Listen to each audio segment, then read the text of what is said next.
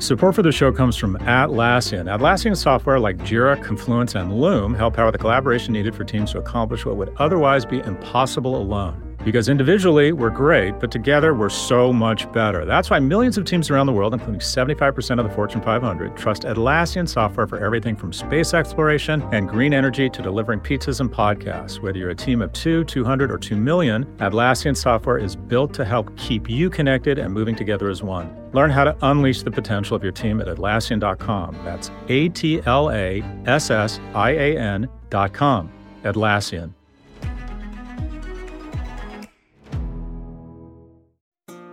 This episode is brought to you by State Farm. If you're a small business owner, you know that it isn't just your business, it's your life.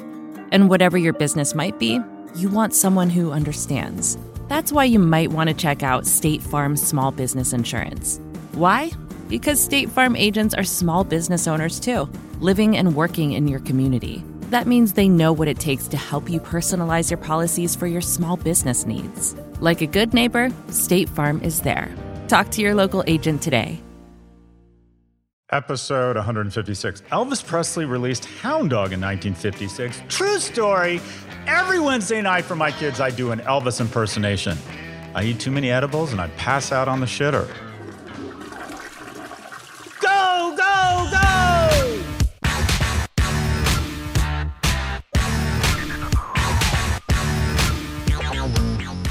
Welcome to the 156th episode of the Prop G Pod. In today's episode, we speak with Dr. Jessica Lovering, the co founder and co executive director at the Good Energy Collective, a policy research organization that is focused on the progressive case for nuclear energy as an essential part of combating climate change. We discuss with Dr. Lovering why nuclear energy is due for a rebrand and how the U.S.'s approach to this type of energy differs from other countries. We also learn about the benefits and potential risks of nuclear energy. Okay, what's happening?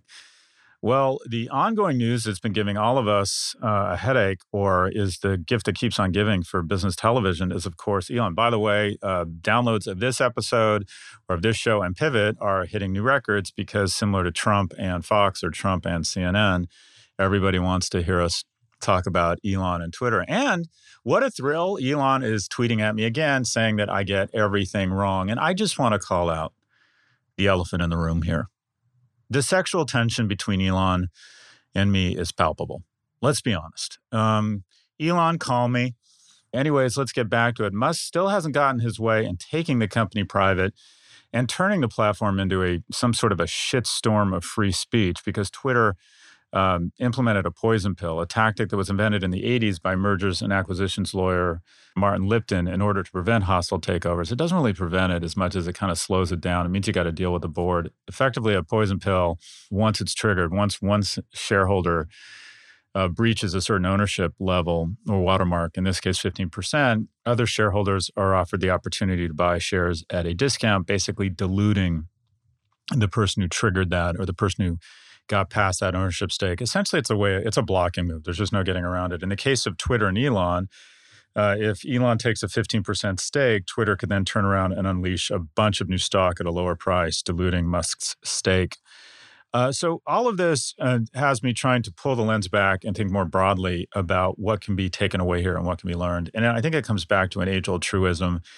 Uh, simply put, power corrupts. Society has long thrived under the notion, or mostly thrived, under the notion of counterweights and the wisdom of crowds. Uh, we are a we're pack animals, we're social animals. We want warmth, we want touch, we want affection.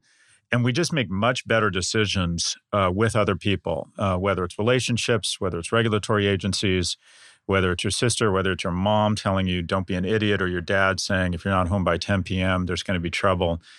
Um, greatness is in the agency of others. I don't care who you are or what you've done, nothing wonderful or great gets built or accomplished alone. We have three branches of government to save themselves from their own destruction. Uh, there's a reason for checks and balances.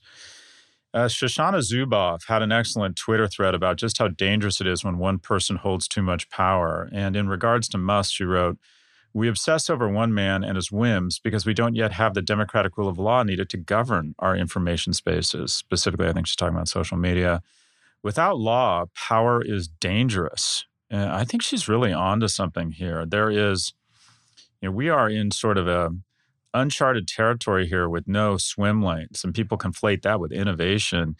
Yeah, be careful what you ask for here. The example here is Zuckerberg and teen depression or elections. Eh, look, folks, that just hasn't worked out well for us. Uh, she also told the Washington Post that Twitter in the hands of Musk is incompatible with democracy.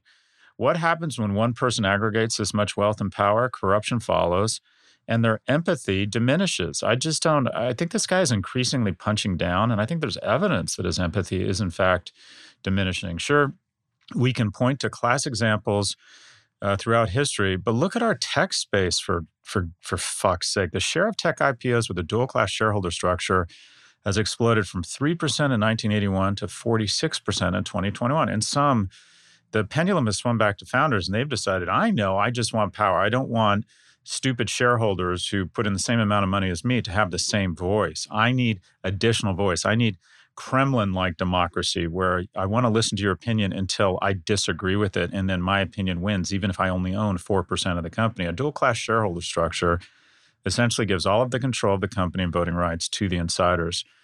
What could go wrong? Well, we've seen what goes wrong. And that is do you think Mark Zuckerberg would still be around post Cambridge Analytica? Do you think with teen depression, we would still be listening to these people say, uh, we're proud of our progress, or we need to do better, or them hiring hundreds of lobbyists to delay and obfuscate the damage they are doing to the Commonwealth, to our teens, to our discourse. I don't think so. This this type of power corrupts. Mark Zuckerberg controls 13% of Meta, but he controls the company. And we've seen how the platform has crumbled under his reign and continues to pollute our information ecosystem. Adam Neumann ignored all signals that maybe he should rethink his strategy.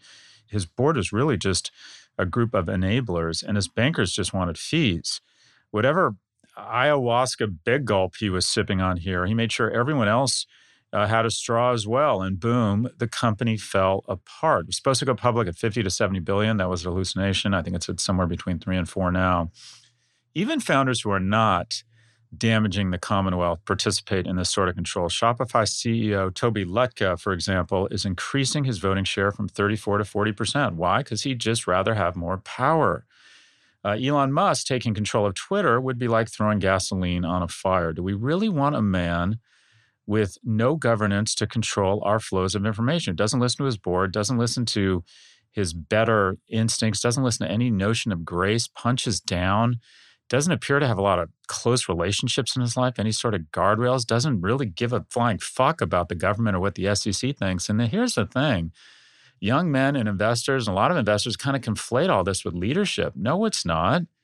It isn't. It is a total tearing at the fabric of our society. And those those pesky things like the rule of law are the reason, and the SEC is the reason that Elon Musk is worth $200 billion. Those those laws that get in the way of you being a baller are the reason why we have a functioning society. Are some of them wrong or some of them overdone? Yeah, but when you're taking tax credits from the government for your electric vehicles, when you are hiring graduates of state sponsored university like they're going out of business, and then you piece out from California to Texas so that you don't have to reinvest in that ecosystem well, the the balance between being an innovator and a leader and any sort of respect for the protocols and our laws, and I realize how boomer I sound, is way out of balance. Way out of balance. You want the Wild West? Well, the Wild West was full of death, disease, and disability until sheriffs showed up. And once you aggregate a lot of land, you decide you don't like the sheriff. You want the rule of law.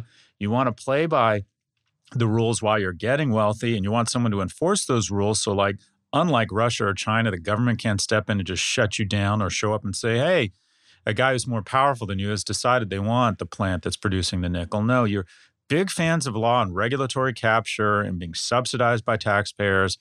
But then if it gets in the way of your id, oh my gosh, let's start railing on government. This is not healthy.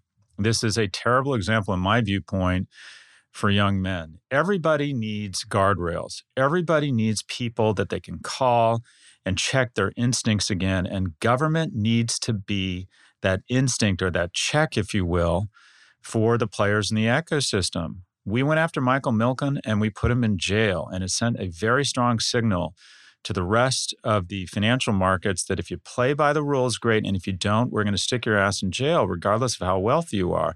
I believe that Michael Milken was put in jail for less than what Elon Musk has trafficked in.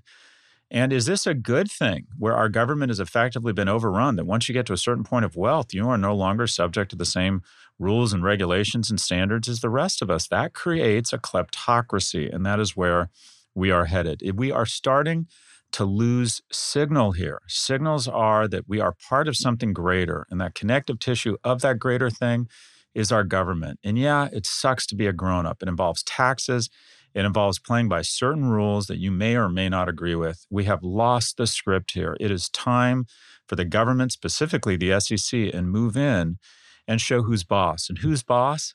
All of us all of us, as manifested in the greatest, most noble organization in history, the United States government. Stay with us. We'll be right back for our conversation with Dr. Jessica Lovering. This episode is brought to you by State Farm. You've heard it before. Like a good neighbor, State Farm is there. But it's more than just a tagline because State Farm agents are small business owners themselves who live and work in your community. And if you're in the market for small business insurance, who better to work with than an agent who understands what it takes? State Farm agents can help you create a personalized insurance plan that fits your small business needs and budget. Talk to your local State Farm agent today about small business insurance. Like a good neighbor, State Farm is there.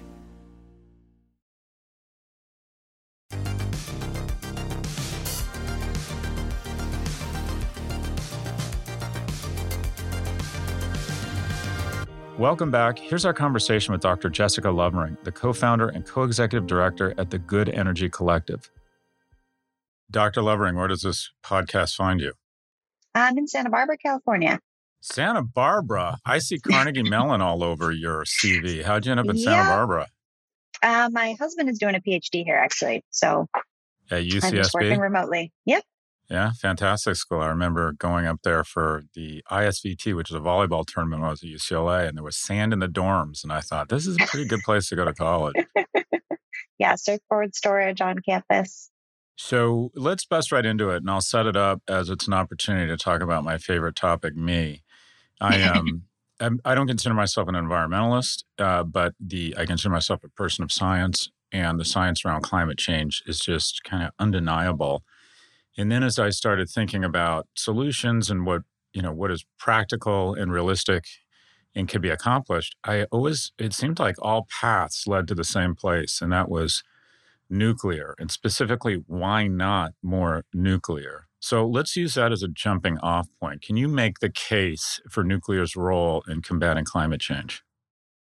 Yeah. So I definitely see that nuclear has an important role to play. It's not the silver bullet in that it's going to be 100% nuclear, mm-hmm. uh, but as part of a mix with renewables, hydro, maybe fossil fuels with carbon capture, I think nuclear has an important role. So let me explain why I think that is. So nuclear is uh, low carbon, so it doesn't have carbon emissions or any greenhouse gas emissions when it's operating. But unlike renewables, it can produce huge amounts of electricity. So the plants that we have running today around the US and around the world are um, over a thousand megawatts. And if you're not familiar with those sorts of sizes, it's a powers, you know, millions of households, uh, large cities. And so on a very small footprint, so the actual, you know, acreage of the power plant is quite small for how much electricity it produces. So mm-hmm. if you don't have a lot of fossil fuel around, nuclear power can be great for providing electricity for your population, for your industry, for your economy. That's why countries built a lot of nuclear power in the 60s and 70s and 80s. It wasn't about environmental attributes, it was about economic growth and, um, you know, powering modern society. And now that we do know more about the impacts of climate change and, and wanting to do a lot more to reduce emissions um, for climate change and also just for you know local air pollution, particulates, um, acid rain, those those sorts of longstanding problems. Nuclear is sort of becoming popular again, but it still does have um, legacy issues from those kind of 1970s environmental movements and opposition to it. But it definitely, if your if your main concern is is climate change or improving air quality, uh, nuclear seems like a great tool to have in your toolbox. So my sense is that, and let's talk a little bit about 70s. My sense is that Hollywood, uh, specifically movies with Jack Lemmon or Jane Fonda or you know Cher, have to be blunt, just fuck things all up. And that is, if you look at safety relative to uh, carbon emissions, relative to you know stability of energy supply, that nuclear needs a rebranding. That I'm having trouble when you just look at the facts understanding why Germany decided to essentially unplug all its reactors. How did how did nuclear get such a bad name? So I'll I'll push back a little bit in my yep. explanation. I think yep. yeah, culture has a big impact. Um, you know, these mo- not just the movies you mentioned, but things like The Simpsons, um, yeah. and this yeah. this idea that that nuclear is very dangerous and sort of you know out of control. But that that culture and that understanding of nuclear didn't it wasn't just invented by Hollywood, that came mm-hmm. from somewhere. And in particular, you know, we have to think about where nuclear came from. It, it really came from, um, for most people, it came from the military. And the first exposure to nuclear energy was really through atomic weapons. And um, in the early days of even nuclear power, there was pretty tight uh, collaboration between military applications and and civilian applications. Not um, you know, it wasn't the military building nuclear power plants, but the same companies had contracts with both. And going beyond that, the nuclear industry was just run in a similar way as military. It was very top down, very hierarchical. There was still a lot of secrecy around nuclear technologies, you know, for some good reasons, for security reasons. Um, but it it created this perception of nuclear as still being kind of tied to the military as mm-hmm. a, you know, it just feels dangerous. It feels like like a like a weapon. Um, and you can see this when we start to have these anti-nuclear movements coming out in, in the 1960s and 1970s. They really spin out of anti-war movements. Mm-hmm. Um, they're often the same people, and so uh, they're you know lumping together nuclear power generation with nuclear weapons, and you can you know, looking at the facts, you can say, oh, that's not fair. That's sort of lumping them, you know, that's confusing two issues. But at the time, for a lot of people, it really did seem that way. Like it was all this big military industrial complex. You'd have these big companies like Westinghouse or General Electric involved in both. Um, and so it was really an, an opposition to sort of that, you know, big, big military industrial complex and not necessarily like I am opposed to, you know, using the splitting of atoms to make electricity um, per se. And that's really carried forward to today. Mm-hmm. Uh, in terms of how people think around nuclear, it's very much if you look at surveys, if you look at um, still things in popular culture, nuclear is really lumped together with fossil fuels. It's a big power plant. It's owned by big utilities. Um, utilities have done a lot of sort of shady things with with financial agreements and subsidies around both. Um, and so it still kind of gets them together. So, in terms of, you mentioned this word rebranding, um, I think we are seeing an interesting shift in the types of people and the types of organizations that are focused on climate change.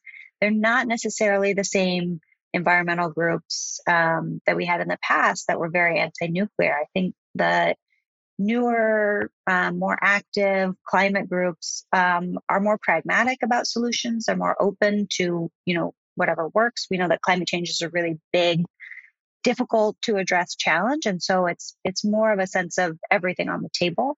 Uh, and then the other side of that is, you know, the nuclear industry needs to change. Um, it needs to do a better job of engaging with communities. Mm-hmm. Um, it needs to sort of restructure itself to not be so top down, not be so hierarchical.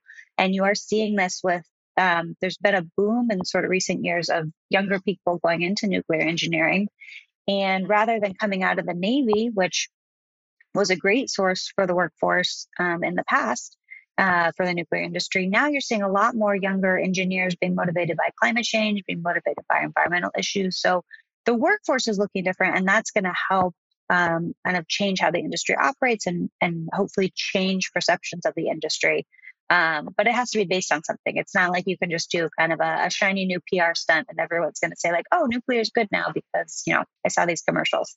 Uh, it really has to change how it operates. Yeah, it does feel as if nuclear power has this sort of Pentagon, um, you know, Monty Burns big government feel to it, and that yeah. you're behind a barbed wire fence. You don't know what's going on in there. You just know it's probably not not cool. And then there's Chernobyl give us the cliff notes on the actual process of nuclear power generation. And there's no free lunch. What are the downsides and the upsides of producing electricity from a nuclear power plant versus, say, a coal-fired plant or traditional fossil fuels or other or or or renewals? What is what are the pros and cons of nuclear and specific to that technology? So the kind of untold secret about nuclear is that in a lot of ways it's it's just like a coal plant in how it generates electricity mm-hmm. and you you have something that creates heat um, that boils water to spin a turbine for a coal plant that's combustion of coal. In a nuclear reactor it is the splitting of atoms. So you have a heavy atom it breaks in two and that releases a bunch of energy. Um, we use uranium. Um, you can also use plutonium. You can also use thorium um, in some of these advanced reactors. Uh, and so the process of nuclear fission, just the way the physics works, it releases a lot of energy when these atoms break in two. And so there's it's not that complicated. Mm-hmm. Um, you do need, you know, these special designs for the reactor core to keep that reaction going to sort of have a sustained chain reaction. So there's a lot of engineering and, and physics involved there, but the actual process is pretty simple. Um, now, the downsides are traditionally how nuclear power plants have operated, um, or the designs that we most use today are water cooled, and um, water is also the moderator. So that's what that's what helps the nuclear reaction keep going. Um, the problem with water is that it it turns into a gas um, mm-hmm. at pretty low temperatures uh, from a thermodynamics perspective. So you know, 212 degrees Fahrenheit. And so for a lot of the system, the water wants to become steam, and steam needs to be contained um, at high pressures uh, to keep it as a liquid going through the system and cooling that reactor core. So, a big challenge with traditional nuclear is that you have these really elaborate systems to hold that that steam to keep that coolant pressurized. So these big, thick um, steel walls, these big pressure vessels, um, and that can be very expensive, particularly the upfront capital cost of building a nuclear power plant can be quite high. Now, nuclear power plants produce a ton of electricity for decades. We're relicensing plants in the US right now to 80 years. So once they get built, they actually produce electricity pretty cheaply because it's so much. It's economies of scale. So even some of these plants we have under construction today that are going over budget, um, kind of feel like boondoggles. When they start generating electricity, it will actually be pretty cheap in the long run. Mm-hmm. But as we move towards competitive power markets, it's called like deregulated or liberalized power markets, it's really hard for utilities to justify that big upfront capital cost, even if the mm-hmm. electricity is going to be cheap in the long run. And that's true for anything, for nuclear, for renewables, um, for coal power plants. The one thing that has pretty low upfront cost is natural gas because all the mm-hmm. cost is in the fuel but renewables are in the same boat. Now, renewables benefit from a lot of supportive policies, so subsidies that help bring that upfront cost down um, through invest- investment tax credits, loan guarantees, things like that. Nuclear hasn't benefited from those types of subsidies. Um, so when I say it's like a it's like a coal power plant in terms of how it generates electricity, it's also treated like a coal plant in a lot of the regulatory sense. It's not really valued for its low carbon benefits in most places. But compare the emissions of a traditional coal fire plant. We know the emissions for wind and solar are awesome, i.e., zero or near zero. What are compare the emissions from a nuclear power plant? I understand it's radioactive material versus versus carbon. Compare the two. So greenhouse gas life cycle greenhouse gas emissions same as renewables um, similar to a wind turbine mm-hmm. um, what's coming out of the actual power plant depending on the cooling system you could have some steam some you know water vapor coming out during normal operations and then you do have spent fuel at the end so mm-hmm. um, I won't go into the physics, but basically you put the nuclear fuel in the reactor and it runs for a few years and then um, you can no longer sustain that chain reaction so you need to take the fuel out but um, the problem slash opportunity is that about 96% of the energy in that fuel is still there hmm. um, so that's why it's hot um, it has a lot of radioactive material in it so you can't um, you know just handle it with your hands. It needs to go into cooling ponds for a few years, and then it can go out into dry cask storage with these big sort of concrete cylinders you see at nuclear power plants. Mm-hmm. Um, and then it can sit there for a while. The actual volume of spent fuel is pretty small. So, from the entire history of the US nuclear uh, energy industry, all of the spent fuel could fit on a soccer field, hmm. um, about three meters high. Um, so, it's not a ton of volume because again, we're not combusting fuel. We're using nuclear fission. So it, it's, it's this E equals MC squared. It's very dense fuel. Uh, so there just isn't that much spent fuel left over, but it is radioactive. It needs to be handled very carefully. Um, and so that's that's been a challenge. We don't have um, a place to put spent fuel in the U.S. right now. It's sitting around at power plants around the country. It's perfectly safe in these dry casks, but under federal law, Department of Energy was supposed to take liability, take ownership of it over 20 years ago. Um, in other countries, they're moving towards centralized repositories, but also in other countries, um, a lot of the other big nuclear countries recycle their fuel. So, as I said, 96% of the energy is still in that fuel.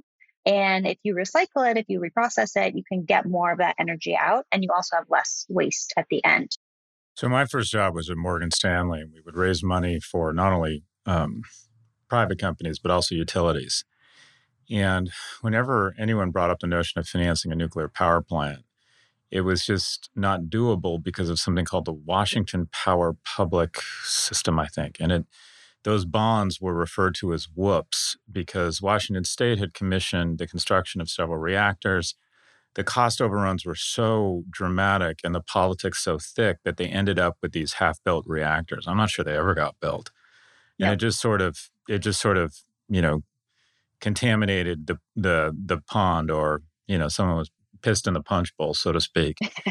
what has happened? Has the technology advanced such that the construction of these things is more predictable and more cost effective? What's happened on the cost side? I know there's a big upfront expense, capital expense, but you said over the long term, and people can do math. They can pull out their spreadsheet and go, well, if this produces enough cash flows, it is worth it in terms of um, justifying an upfront expense. What's happened to the actual expense and predictability of constructing these plants?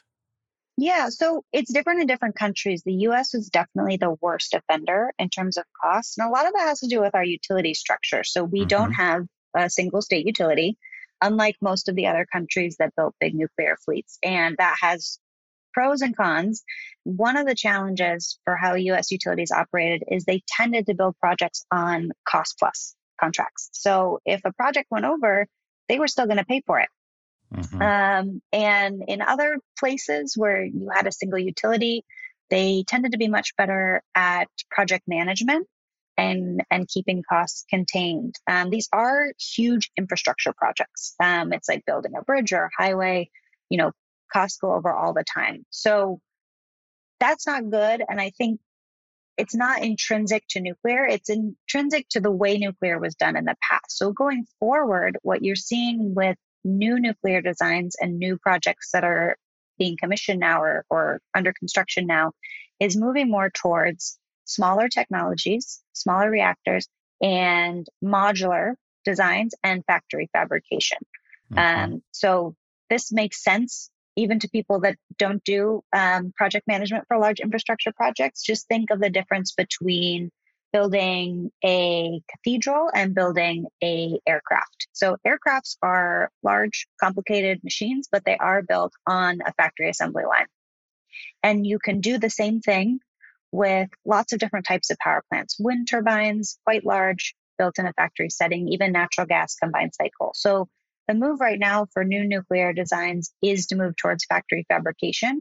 Now, there's no guarantee that that's going to bring the cost down, but from what we know of anything else that's built in a factory setting, it's much better odds that this would um, lead to learning by doing. You'd make improvements to the design. You'd be able to standardize a lot of these processes, you know, train a workforce um, to build successive units. So that's sort of the hope for new nuclear uh, that it's done this way. And also with um, how the contracts are done. So instead of doing a big infrastructure project where you say, we're going to pay for it no matter what, if the reactor is built in a factory and you know when it's going to be delivered, you can order it more like a gas turbine where it's, I'm going to pay this price for it and you're going to give it to me in 18 months, um, which is how people buy um, diesel generators, buy gas turbines today, even wind turbines. So moving towards that model where if it go, if it's costs more than you say, you're not going to pay for it. You pay a fixed price. And I think that will, um, we can actually see that successfully happen.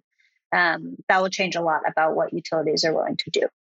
Are the costs and the predictability of cash flows, has that ratio flipped or have they become strong enough or evolved to the point where it attracts private capital? I know, I believe that Warren Buffett and Bill Gates are have a startup focused on nuclear power. Do you see private capital coming into the game or is this still something the government has to get behind?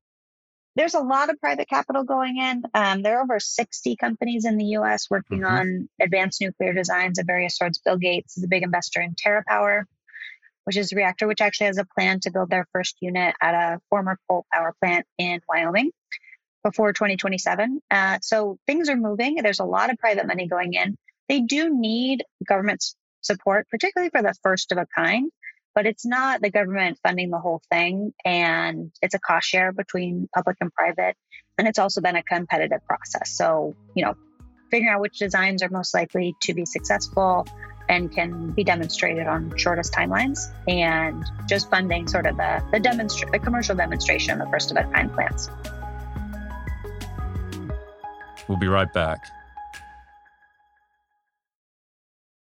Who is the role model here? When you look at a country that has, my understanding is France gets a lot of its power from nuclear. Is there a role model for who we should be thinking about if we were to decide to start getting more serious about this in the US?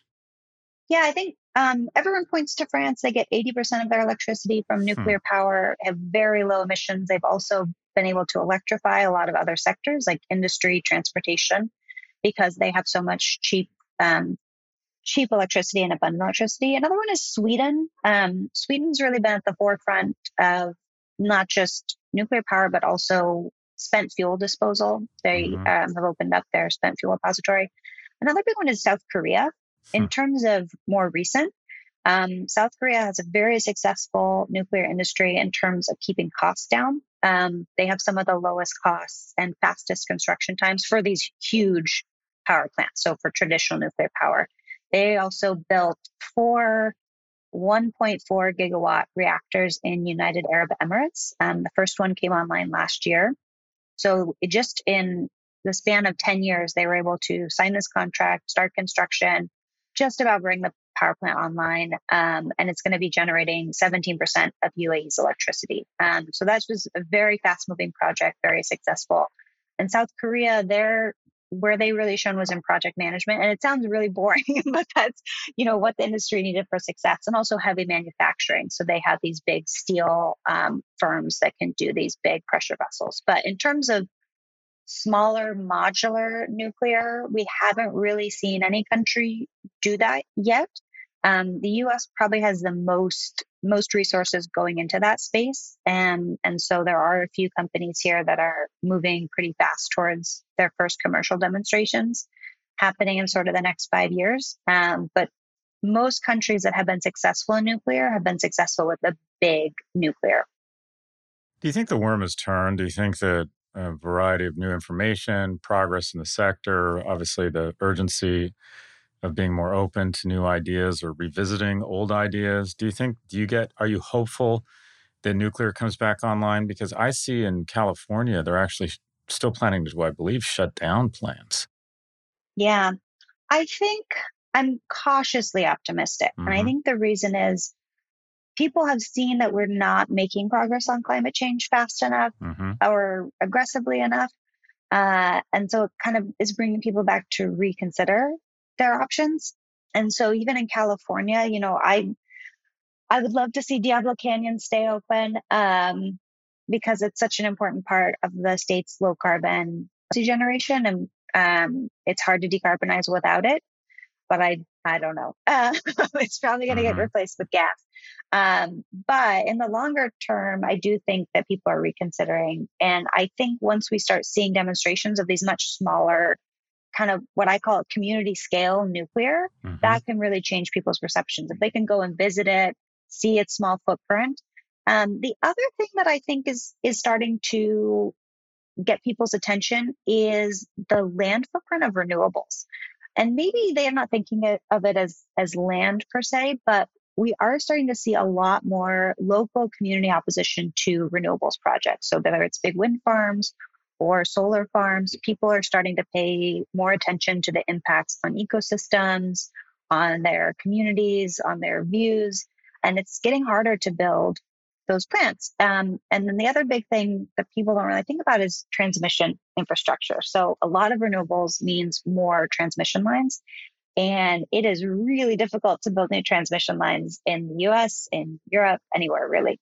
So when you're starting to look at system wide, how are we going to move towards 100% carbon free electricity?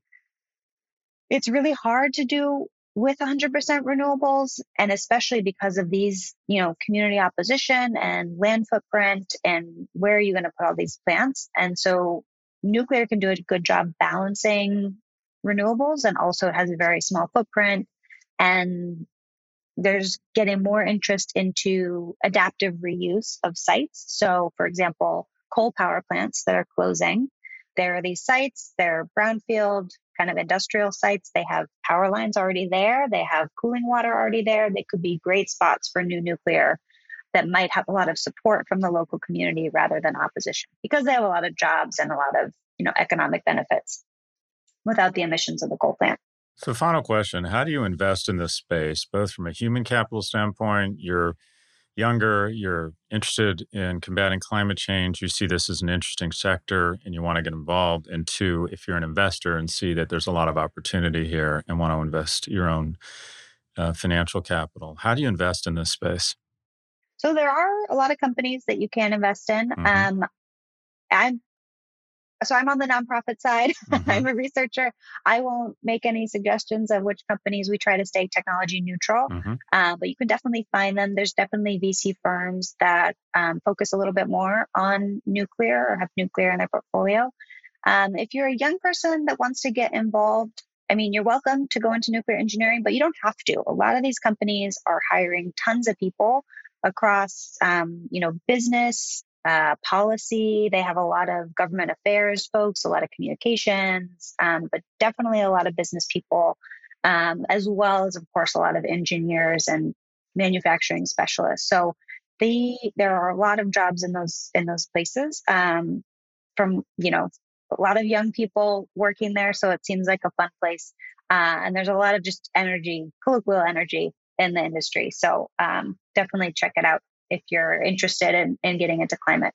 Dr. Jessica Lovering is the co founder and co executive director of the Good Energy Collective, a policy research organization that is focused on the progressive case for nuclear energy as an essential part of combating climate change. Jessica is also a non resident fellow at the Energy for Growth Hub in Washington, D.C. Her work focuses on the potential role for advanced nuclear in emerging economies. She completed her doctorate at Carnegie Mellon University in engineering and public policy. She joins us from her new home in Santa Barbara.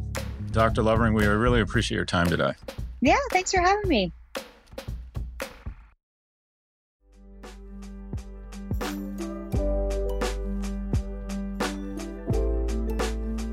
Algebra of happiness. I'm thinking a lot about the importance of guardrails. And I wish I had done a better job. We, we attempt to conflate or we see masculinity and leadership with breaking down guardrails. And there's some truth to that, you know, coloring outside of the lines. I wish I had sought out and constructed more guardrails when I was younger. My I was raised by a single mother. She never saw my report card. I used to get my report card and forge her signature. She never came to a parents' night. She was, and I don't blame her for it, she was busy trying to string together a living such that we would be economically viable. I grew up in what I would affectionately call or generously call an upper lower middle class household. My mother never made more than $38,000 uh, as a secretary, and it's not a sob story. We had a nice life. But I'd wish I had more guardrails. I wish I'd had uh, a father figure that was more present in my life to correct me. I don't think I grew up with very strong values, and I think I paid a huge price for it as a younger man and a younger professional. I just didn't have great character, and that's embarrassing to say. But I didn't demonstrate kindness. I didn't demonstrate empathy. I was constantly, I don't know, I was just sort of a, for a like, big portion of my life, not a bad person, but just sort of a low budget, low character person. And some men got involved in my life uh, as an adolescent and as a young man, and it made a huge, huge difference uh, for me and impact on me. Uh, guardrails are a wonderful thing, whether it's your parents, engaged parents. There's a lot of evidence showing that Dan Quayle was right, that two parents are better than one. Now, what he got wrong was it doesn't matter if they're married, it doesn't matter if they're the same gender or not. You just zone coverage with two people around a kid is better than one. They have much better outcomes, especially among among boys. Those are guardrails. Uh, your parents are guardrails. They are not your enemy. Uh, one of the first things I do when I coach young men is I say, reestablish allies with people who are your allies. And most of the time, most of the time, your parents are your allies. And there's this genetic predisposition to pushing away from your parents when you're a teen. I get that. That's healthy. Some of that is healthy, but also realize at the end of the day, they really are on your side. Regulatory agencies are guardrails, friends you can call, friends you can call before making any important private or personal or or professional decision. Should i go to business school? Should i break off my engagement? You know should i call my dad back? I mean just uh, what should i do in this relationship? Should i buy a house? Should i invest i like I, I wish i had learned this earlier in my life. I don't make any important decision professionally or personally without speaking to other people it is really hard to read the label from inside the bottle. And as a tribe, as a species, there's just a ton of evidence. There have been very few societies that have thrived off of one person. One person can demonstrate leadership and can move a society forward. But at the end of the day, they don't accomplish anything without the benefit or the wisdom of others. The reason there's a reason the president has a cabinet. There's a reason why we have three branches of government to save ourselves from each other. And you, as soon as possible, should try and manifest and try and construct your own guardrails. And guardrails may be the wrong term. Try and put a kitchen cabinet on your shoulder, people you trust, people who care about you, people who care about you enough to tell you when you are fucking up and you are wrong. And what I see with Elon Musk is not only someone who doesn't have anyone in his life that can tell him when he's wrong, he has absolutely no board. He has absolutely no fidelity or respect for regulatory bodies. And it appears that our society doesn't want to put any standards of decorum or behavior on him. Why? Because we decide billionaires must know better than us. No, they don't. They have more money than us. They don't know better than us. They just have more money than us. Don't make the same mistake a lot of individuals make, and they let power corrupt them. And that is always have the humility to check your actions and your decisions. You can decide to ignore advice and do what you were going to do anyways. By the way, whenever I give relationship advice to people, I find they generally just ignore what I said and we're going to do what they were going to do anyways. But, anyways, you can do that, but you'll at least understand the downsides and recognize whether you made a wrong decision uh, more crisply. Greatness is in the agency of others. Seek out guardrails, seek out organizations and people that will help you stay true. Our producers are Caroline Shagrin and Drew Burrows. Claire Miller is our associate producer. If you like what you heard, please follow, download, and subscribe. Thank you for listening to the Prof G Pod from the Vox Media Podcast Network. We will catch you next week on Monday and Thursday.